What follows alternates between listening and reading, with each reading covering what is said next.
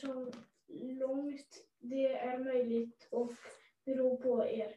Hämnas inte, min, mina älskade, utan ge rum för Guds vrede. Det står ju skrivet. Min, min är hämnd.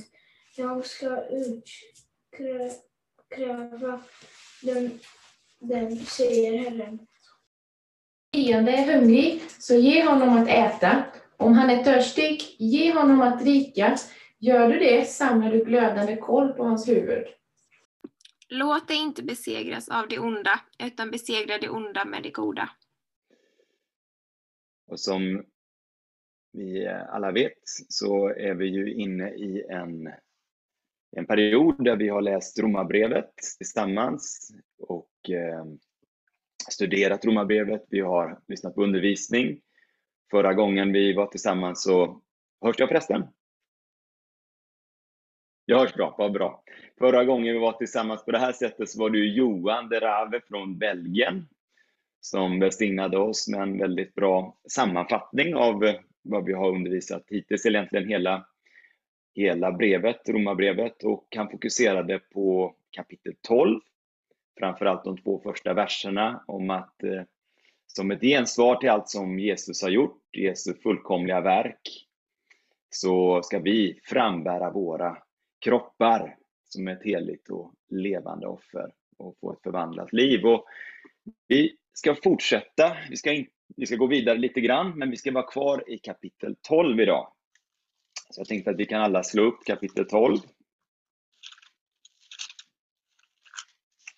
i Romarbrevet. Och vi kan väl göra igen på det sättet som vi gjorde med Sami där med eh, Johannes evangeliets tionde kapitel, att vi läser två verser var. Så var på hugget, var ivriga. Eh, det gör ingenting om två börjar läsa samtidigt. Det, det kanske känns lite pinsamt, men det är ingen fara. Och tar det för lång tid så, så läser jag. Så vi kan börja. Är det hela kapitlet 12? Ja, vi tar hela kapitel 12. Därför uppmanar jag er bröder, vid Guds barmhärtighet, att frambära era kroppar som ett levande och heligt offer som behagar Gud, er andliga gudstjänst. Och anpassa er inte efter den här världen, utan låt er förvandlas genom förnyelsen av ert sinne, så att ni kan pröva vad som är Guds vilja, det som är gott och fullkomligt och behagar honom. I kraft av den nåd jag har fått säger jag till var och en av er, ha inte högre tankar om er själva än ni bör, utan tänk förståndigt. Efter det mått av tro som Gud har tillbedat var och en. Mm. För liksom vi är, vi är i en enda kropp har, har många lemmar och alla lemmarna inte har samma uppgift. Så är vi många en enda kropp i Kristus, men var, men var för sig är vi varandras lemmar. Vi har olika gåvor efter den nåd vi har fått. Att profetera i överensstämmelse med tron, att tjäna i vår uppgift, att undervisa i läran, att förmana med uppmuntran och tröst, att dela ut gåvor utan baktankar, att vara hängiven som ledare eller att visa barmhärtighet med glatt hjärta. Älska varandra uppriktigt. Avsky det onda. Håll fast vid det goda. Var innerligt tillgivna varandra i syskonkärlek. Överträffa varandra i ömsesidig aktning. Var inte tröga när det gäller iver, var brinnande i anden, tjäna Herren. Var glada i hoppet, tåliga i lidandet, uthålliga i bönen. Var heliga med vad de behöver. Var ivriga att visa gästfrihet. Välsigna de som förföljer er, välsigna och, för, och förbanna inte. Gläd er med dem som är glada, gråt med dem som gråter. Var eniga med varandra. Tänk inte på det som är högt, utan håll er till det enkla. Var inte självkloka. Löna inte ont med ont. Tänk på det som är gott i alla människors ögon. Amen. Wow. Tänk, det här låter ju som himmelriket på jorden att leva så här, eller hur? När jag fick frågan om jag ville, vad jag vill eh, undervisa om, då fick jag ganska snabbt en av de här verserna på mitt hjärta. Och det är vers eh, 11. vers 11. Nu ska vi se, jag, ska, jag har ju en powerpoint här, jag ska försöka dela den med er. Nu ska vi se. Där. Share. Ni ser ni bara powerpointen nu eller ser ni mig också? Bara powerpointen. Mm. Kan man göra på något sätt som ni kan... Sorry, det är dåligt. Jag ser dig. Ni ser båda, vad bra, vad roligt. Det, det känns roligare så. Jo, vers... Nu ska jag se också här. Sådär. Vers 11. Var inte tröga när det gäller iver. Var brinnande i anden. Tjäna Herren. Och det här är någonting som faktiskt Gud har lagt på mitt hjärta sen, sen jag tror säkert två år tillbaks. Och det är det här lilla ordet iver. Iver. Var inte tröga när det gäller iver, utan var brinnande i anden. Tjäna Herren. Så idag så blir det mer av en börda jag vill dela, som jag tror Gud delar med mig och jag tror att han vill dela med, med fler i församlingen om vad han vill se i våra hjärtan. Vad är det för iver egentligen han vill se i våra hjärtan? Hur, vad är det han vill, hur vill han att vi ska vara? Vilken attityd vill han att vi ska ha?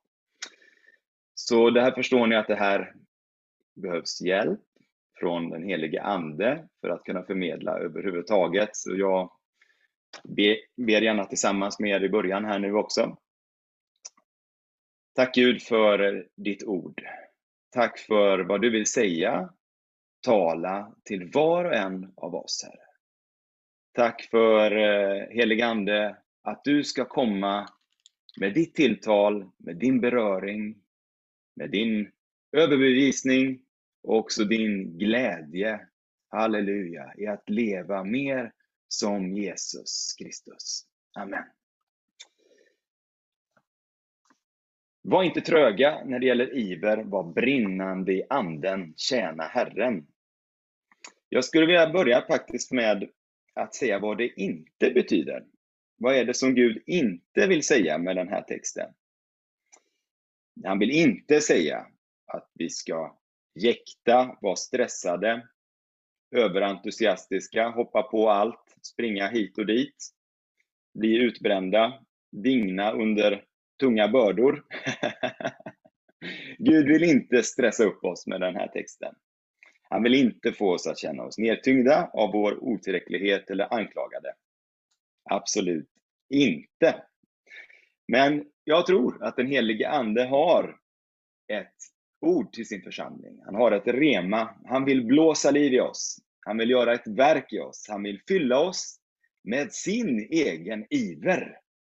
Han vill göra oss helhjärtade i vår kärlek till Gud och lära oss att vara beroende av hans kraft.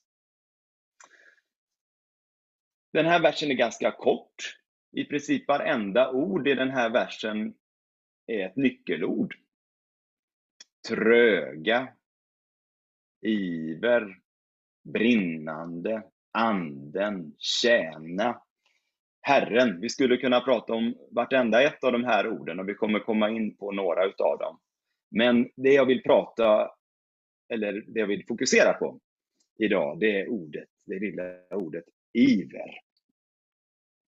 Iver, som står här, det betyder, det är på grekiska spode förekommer ganska många gånger i Bibeln i olika former. Och eh, det betyder i princip att man gör någonting av hela hjärtat. Man gör det, man gör sitt bästa, man gör sitt yttersta. Iver.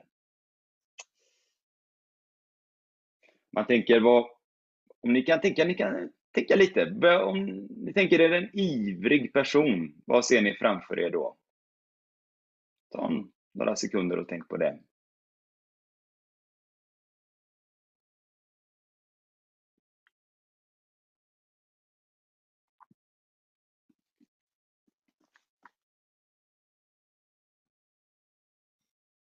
Jag ser framför mig, nu ser jag fler av er, det var bra. Jag ser framför mig när jag tänker på iver, det är när jag kommer hem från jobbet och så kommer eh, Benjamin springandes, hoppandes, ropandes pappa, pappa, pappa! Och Isak kommer krypandes det snabbaste han kan för att komma. De är ivriga. De är ivriga. Vi kan se bara ett exempel från, eh, från Bibeln, hur det här ordet används på det här sättet. I, ni behöver inte slå upp det, det står i Andra Timoteusbrevet 4.9. Det finns många sådana här exempel. Då, då säger Paulus så här till Timoteus. Gör allt du kan för att komma till mig snart. Var ivrig, gör allt du kan för att komma till mig snart. Gå vidare lite här. Nu ska vi se. Där ja, precis. Kan bara se till, en till bibelvers också som visar på att Gud verkligen, han vill ha detta i oss. Va? Han vill se det här i sitt folk. Titusbrevet 2.14. Han har offrat sig för oss för att friköpa oss från all laglöshet och rena åt sig ett eget folk som är uppfyllt av iver att göra goda gärningar. Ordet iver här är egentligen ett annat grekiskt ord som är selotes, men det, det, det, de ligger väldigt nära varandra ändå. Gud vill att vi ska vara uppfyllda av iver. Ännu ett ord. Kolosserbrevet 3.23. Vad ni än gör, så gör det av hjärtat, som för Herren och inte för människor. Gör allt ni gör av hjärtat. Hjärtat i den här texten, det är psyke, det är själen, det är hela vårt inre. Så hur gör man någonting av hjärtat egentligen? Vad innebär det att göra något av hjärtat? Vi försöker lära våra barn att lyda av hjärtat. Och det här stämmer ganska bra med vad, vad det innebär överhuvudtaget att göra något av hjärtat. Vi försöker lära dem att lyda av hjärtat. Det innebär att man gör det omedelbart. Man gör det på direkten, inte ah, ja. man gör det efter en halvtimme. Nej, på direkten. Med glädje och komplett. Man gör det hela vägen. Lyda av hjärtat.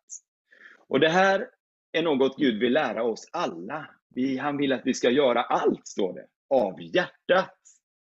Var inte trög. Dröj inte. Var redo. Var snabb. Tjäna med glädje. Gör ditt bästa. Lägg ner ditt hjärta i det du gör. Amen. Halleluja. Vi ska se några exempel på iver. De här tre, de här tre eh, vad ska man säga, uttrycken för iver. Att vara beredd, att vara snabb, att vara redo. Det första. Det andra, att göra sitt yttersta. Göra det med glädje. Göra det av hela sitt hjärta. Och det tredje, att gör, gå hela vägen, inte sluta. Köra på helt enkelt tills man är färdig. Och det första exemplet vi ska titta på, det är fader Abraham. Abraham, han var en ivrig person. Han gick med Gud. Och ni vet allihop att Gud efter en lång väntan gav Abraham och Sara en son. De gav honom en son som hette Isak. Ett ett eh, löftesson, ett under. och Isak blev Abrahams och Saras stora glädje. Och Gud sa till Abraham en dag något alldeles, alldeles eh, eh extremt. Han sa, ta din son Isak och offra honom på berget Moria. Och här kan ni se ett exempel på en ivrig man. Det står inte vad han gjorde under natten. Jag tror han våndades. Jag tror han bad mycket. Jag tror han grät. Men det står så här. Tidigt nästa morgon sadlade Abraham sin åsna och tog med sig två av sina tjänare och sin son Isak. Sedan han huggit ved till brännoffer gav han sig iväg mot, mot platsen dit Gud hade sagt åt honom att gå. Det gick en natt, en natt av vånda, av att överlämna allt till Gud. Men tidigt nästa morgon gick han upp och lydde Gud. Han var ivrig, han var redo, han var beredd. Amen. Ett annat exempel, en annan person som var ivrig att lyda Gud. Jesus adoptivfar Josef. En ängel sa till Josef i en dröm att eh, stick härifrån. För Herodes vill döda barnet. Samma sak här. Matteus 2.14. Josef steg då upp och tog samma natt med sig barnet och dess mor och gav sig av till Egypten. Han var redo. Han var ivrig. Han ville lyda Gud. Han dröjde inte. Han diskuterade inte. Han lydde direkt. Halleluja. Vi pratar om att, eh, att vara ivrig är också att lägga ner sitt hjärta i det man gör. Även här ska vi se några exempel. Underbara exempel. Kung David. David var en ivrig person. David, han la ner sitt hjärta. Det står att han var en man efter Guds eget hjärta. Och här ser vi ett exempel när han la ner sin själ, sitt hjärta i det han gjorde. Andra Samuels boken 6.14. Här för de tillbaks förbundsarken till Jerusalem. Och medan de gör det så står det att själv dansade David.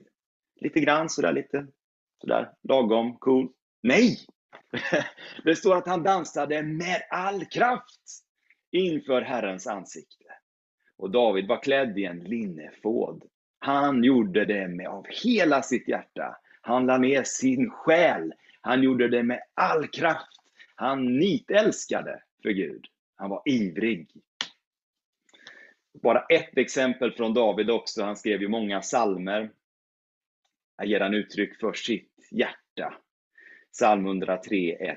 Lova Herren, min själ.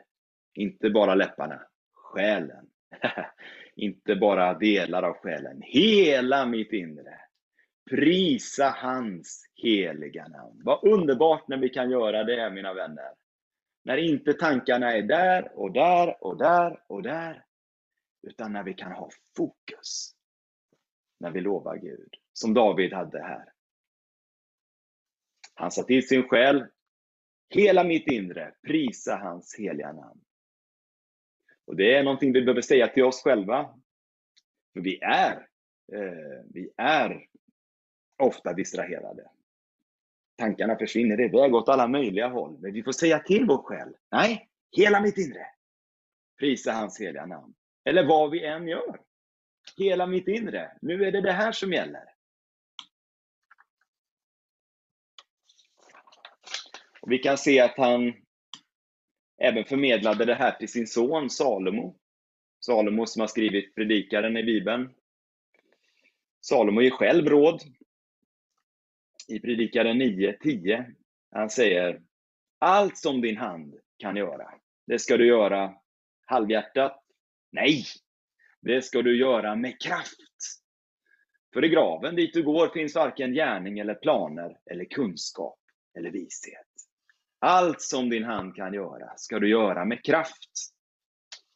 Det är samma hjärta som Jesus, samma hjärta som han fick se i sin far David. Halleluja. Mm. Nästa sak vi pratar om här, om iver. Jag har redan sagt att det är att vara beredd, att vara snabb. Det andra är att göra det med glädje. Det tredje det är att göra det till slutet.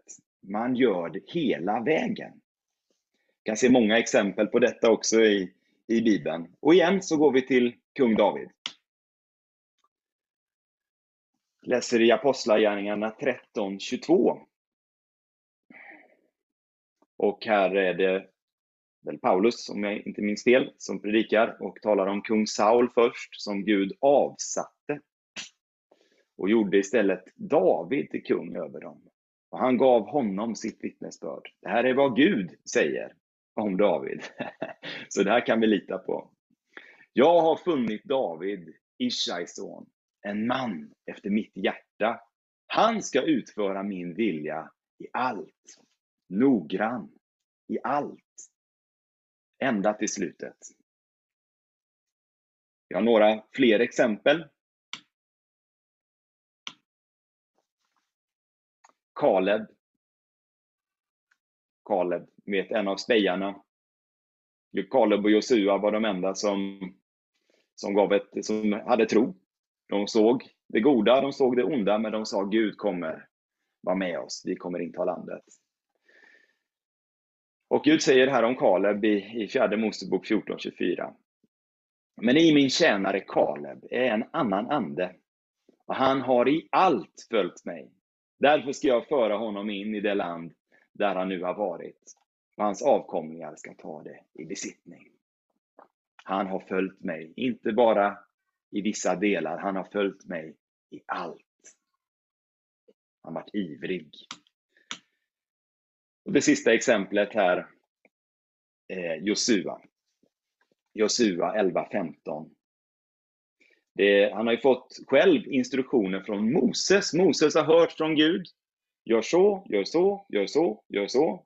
Olika föreskrifter för honom och för Israels folk. Och det står flera gånger att Josua, han gjorde allt som Herren hade befallt Mose. Vi läser ett av dem här, Josua 11.15. Som Herren hade befallt sin tjänare Mose, så hade Mose befallt Josua, och så gjorde Josua. Han lämnade ingenting ogjort av allt det som Herren hade befallt Mose. Han var ivrig, han nitälskade, han var noggrann. Amen. Ska se bara ett exempel till från Gamla Testamentet. Det här är ett tragiskt exempel när det saknas iver. Inte bra. Här har vi kung Joash i Nordriket, Israel. Profeten har gått dit, Elisa om jag inte minns fel. Kung, andra Kungaboken 13, 18. Och profeten sa så till honom, ta pilarna. Och när han hade tagit dem sa han till Israels kung, slå på jorden. Och han gjorde faktiskt som profeten sa. Han slog lite halvhjärtat tre gånger. Sedan slutade han. Då blev gudsmannen arg på honom och sade, du skulle ha slagit fem eller sex gånger, för då hade du slagit arameerna och gjort slut på dem. Nu kommer du bara slå arameerna tre gånger.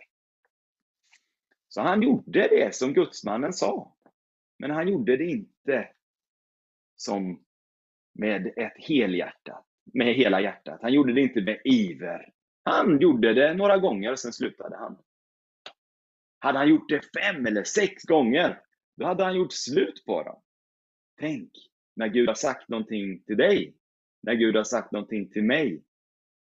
Vi får inte ge upp för fort, eller hur? Vi behöver ha iver. Jag har redan varit inne på i versen som vi har läst, eh, Romarbrevet 12.11, att vi ska inte vara tröga när det gäller iver. Ska vi se, där ja, precis, tröghet när det saknas iver. Vi ska inte vara tröga när det gäller iver. Så det finns något som heter iver och det finns något som heter tröghet. Tröghet används inte jättemycket i Nya Testamentet, det här ordet, men det finns ganska många gånger i Gamla Testamentet. Och där är det översatt i princip med att vara, vara lat. Um, man kan säga att det här är inte en sån tröghet, om det är någon som är väldigt naturvetenskapligt inriktad, så är det inte den tröghet vi läser om i fysiken. Att det är ett objekt som har en stor massa så att det är svårt att få igång den, men sen när den väl är igång, då, då är den liksom då finns det en väldig kraft och är svår att få stanna. Det är, det är inte den trögheten, utan det är snarare, nu pratar vi fysik här, ett objekt med väldigt hög friktion. Ni kan tänka er en, en boll med klister på. Den är svår att få igång, den är långsam och den slutar snabbt. Det är inte bra. Vi har ett exempel till från Nya Testamentet med det här ordet och det finns i Matteus 25, 26. Och det här är i liknelsen om talenterna. Och vi har ju sett två tjänare som la ner sitt hjärta i att förvalta de här talenterna. De köpte och sålde och de var aktiva. Och sen hade vi en som inte gjorde någonting. Han grävde ner talenterna och gjorde något helt annat. Och Herren, hans herre, sa till honom, du usle och late tjänare. Visste du att jag skördar det jag inte har sått och samlar in det jag inte har strött ut? Och det är egentligen det här ordet tröge då. Slö, trög, lat, passiv kan man också säga. Halvhjärtad. Aj, aj, aj. Men så, vem är vårt stora exempel när det gäller iver? Att vara ivrig. Vem kan vi se på? Och egentligen se det precis så här som Gud vill att vi, Gud vill att vi ska vara. Det är ju såklart Jesus. Jesus är ju vår förebild i allt och han är vår förebild i att vara ivrig, att vara helhjärtad, att vara redo. Amen. Att lyda Gud i allt. Vi kan egentligen se på hela hans liv. Vi kan se när vi läser Markus evangeliet hur så många gånger det står Jesus gjorde någonting genast. Genast gjorde han det. Genast gjorde han det. Genast gjorde han det. Halleluja. Han var ivrig att lyda Gud. Bara något exempel här. Johannes 2.17.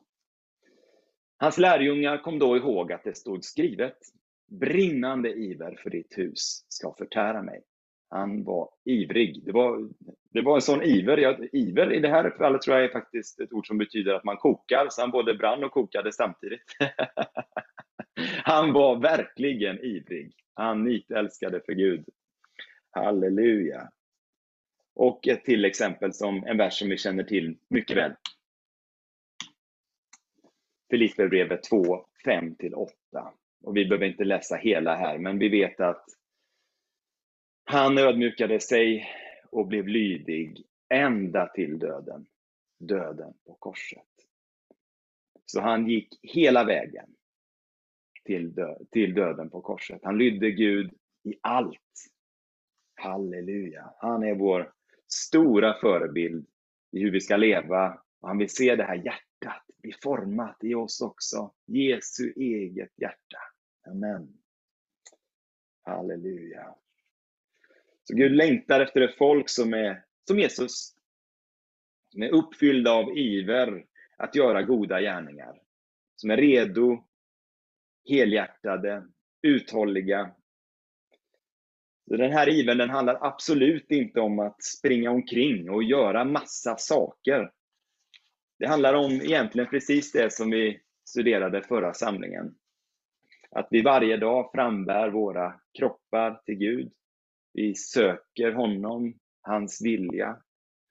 Och när vi har fått klarhet i vad han vill, då lyder vi. Vi gör det han har sagt. Och vi fortsätter att göra det och vi gör det av hela vårt hjärta.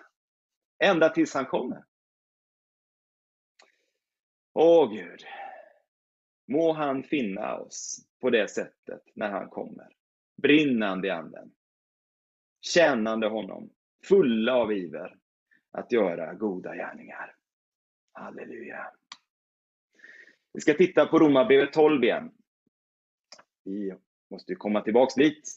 Och här kan vi se den här iven i många verser.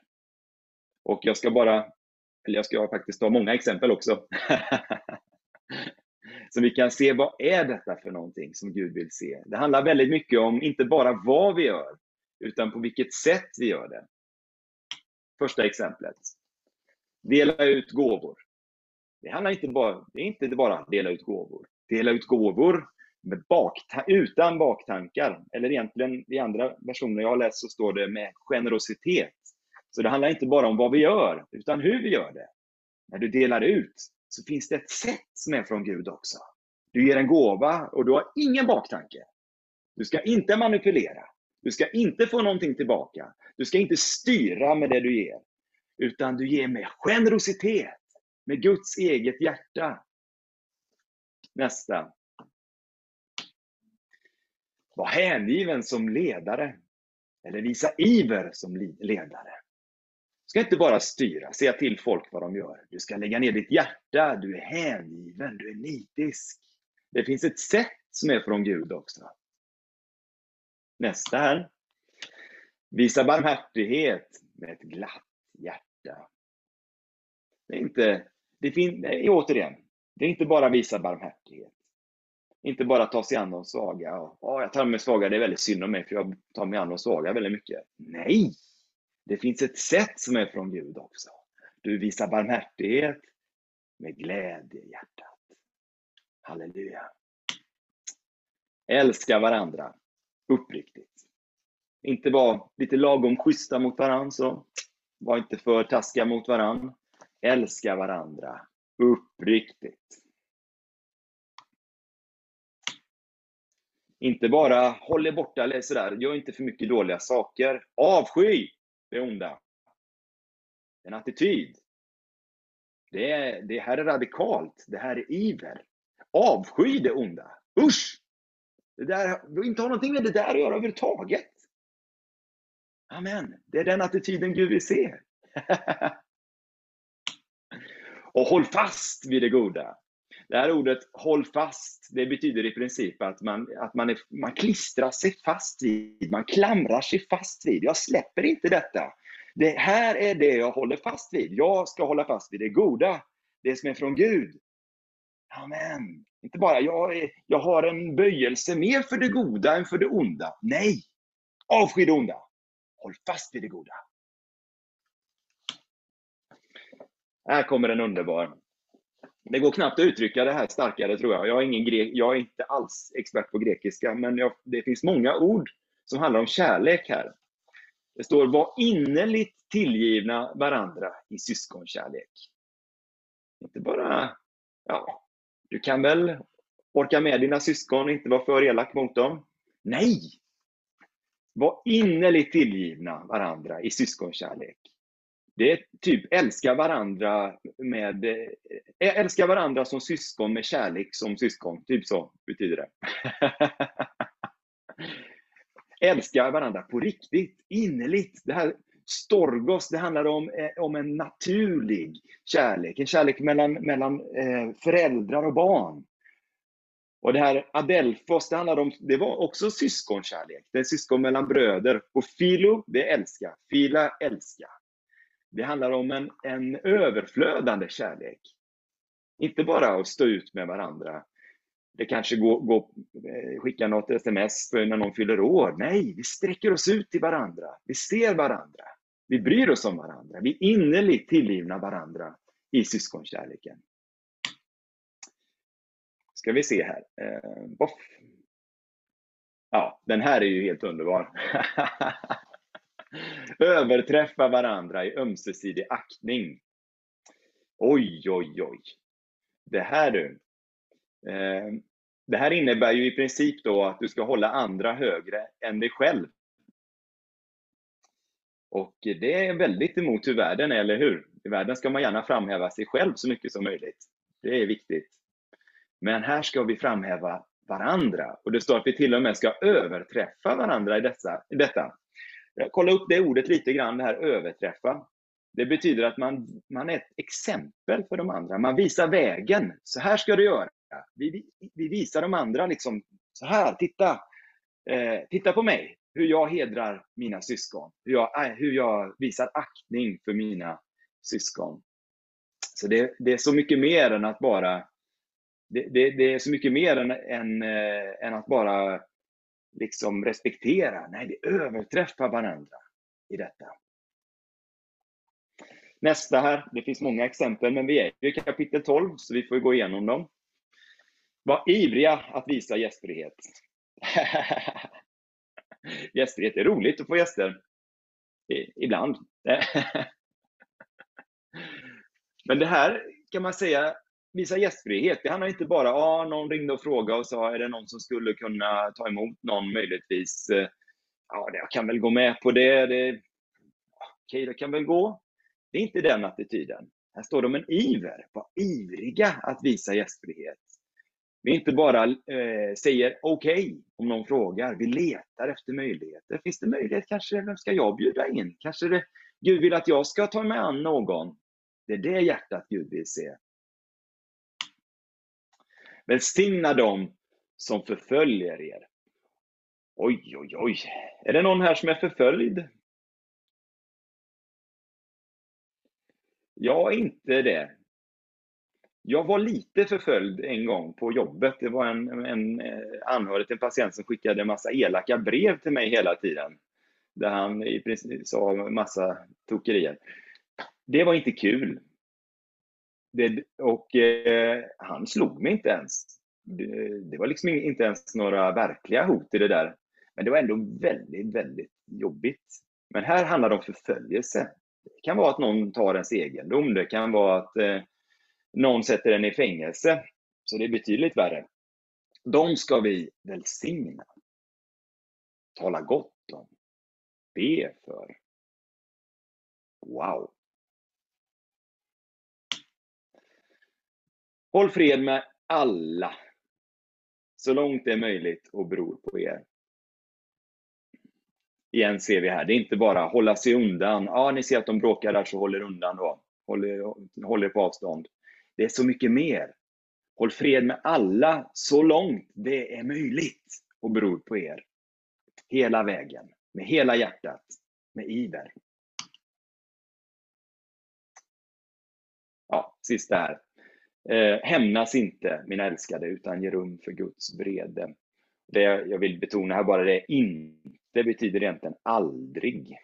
Det är inte så att oftast, så vi, vi har en, oftast gör vi inte det. Utan nej, aldrig. Hämnas aldrig, min älskade. Utan ge rum för Guds vrede. Wow! Då ställer vi oss frågan här nu då, precis som Paulus gjorde i Andra Korinthierbrevet 2.16. Hur ska vi kunna leva så här? Vem räcker till för det här? Kära någon. Man ser hur kraven är där. Och de, de är ju det på ett sätt. De är ju det. Vi ska ju växa upp till honom som är huvudet i allt, Jesus Kristus. Och han är ju sån här. Han är ju precis sån här. Det här är ju precis så som han är. Så hur ska, hur ska det här gå till nu då? Jo, vi går tillbaks till vår nyckeltext här igen. Var inte tröga när det gäller iver. Var brinnande i anden. Tjäna Herren.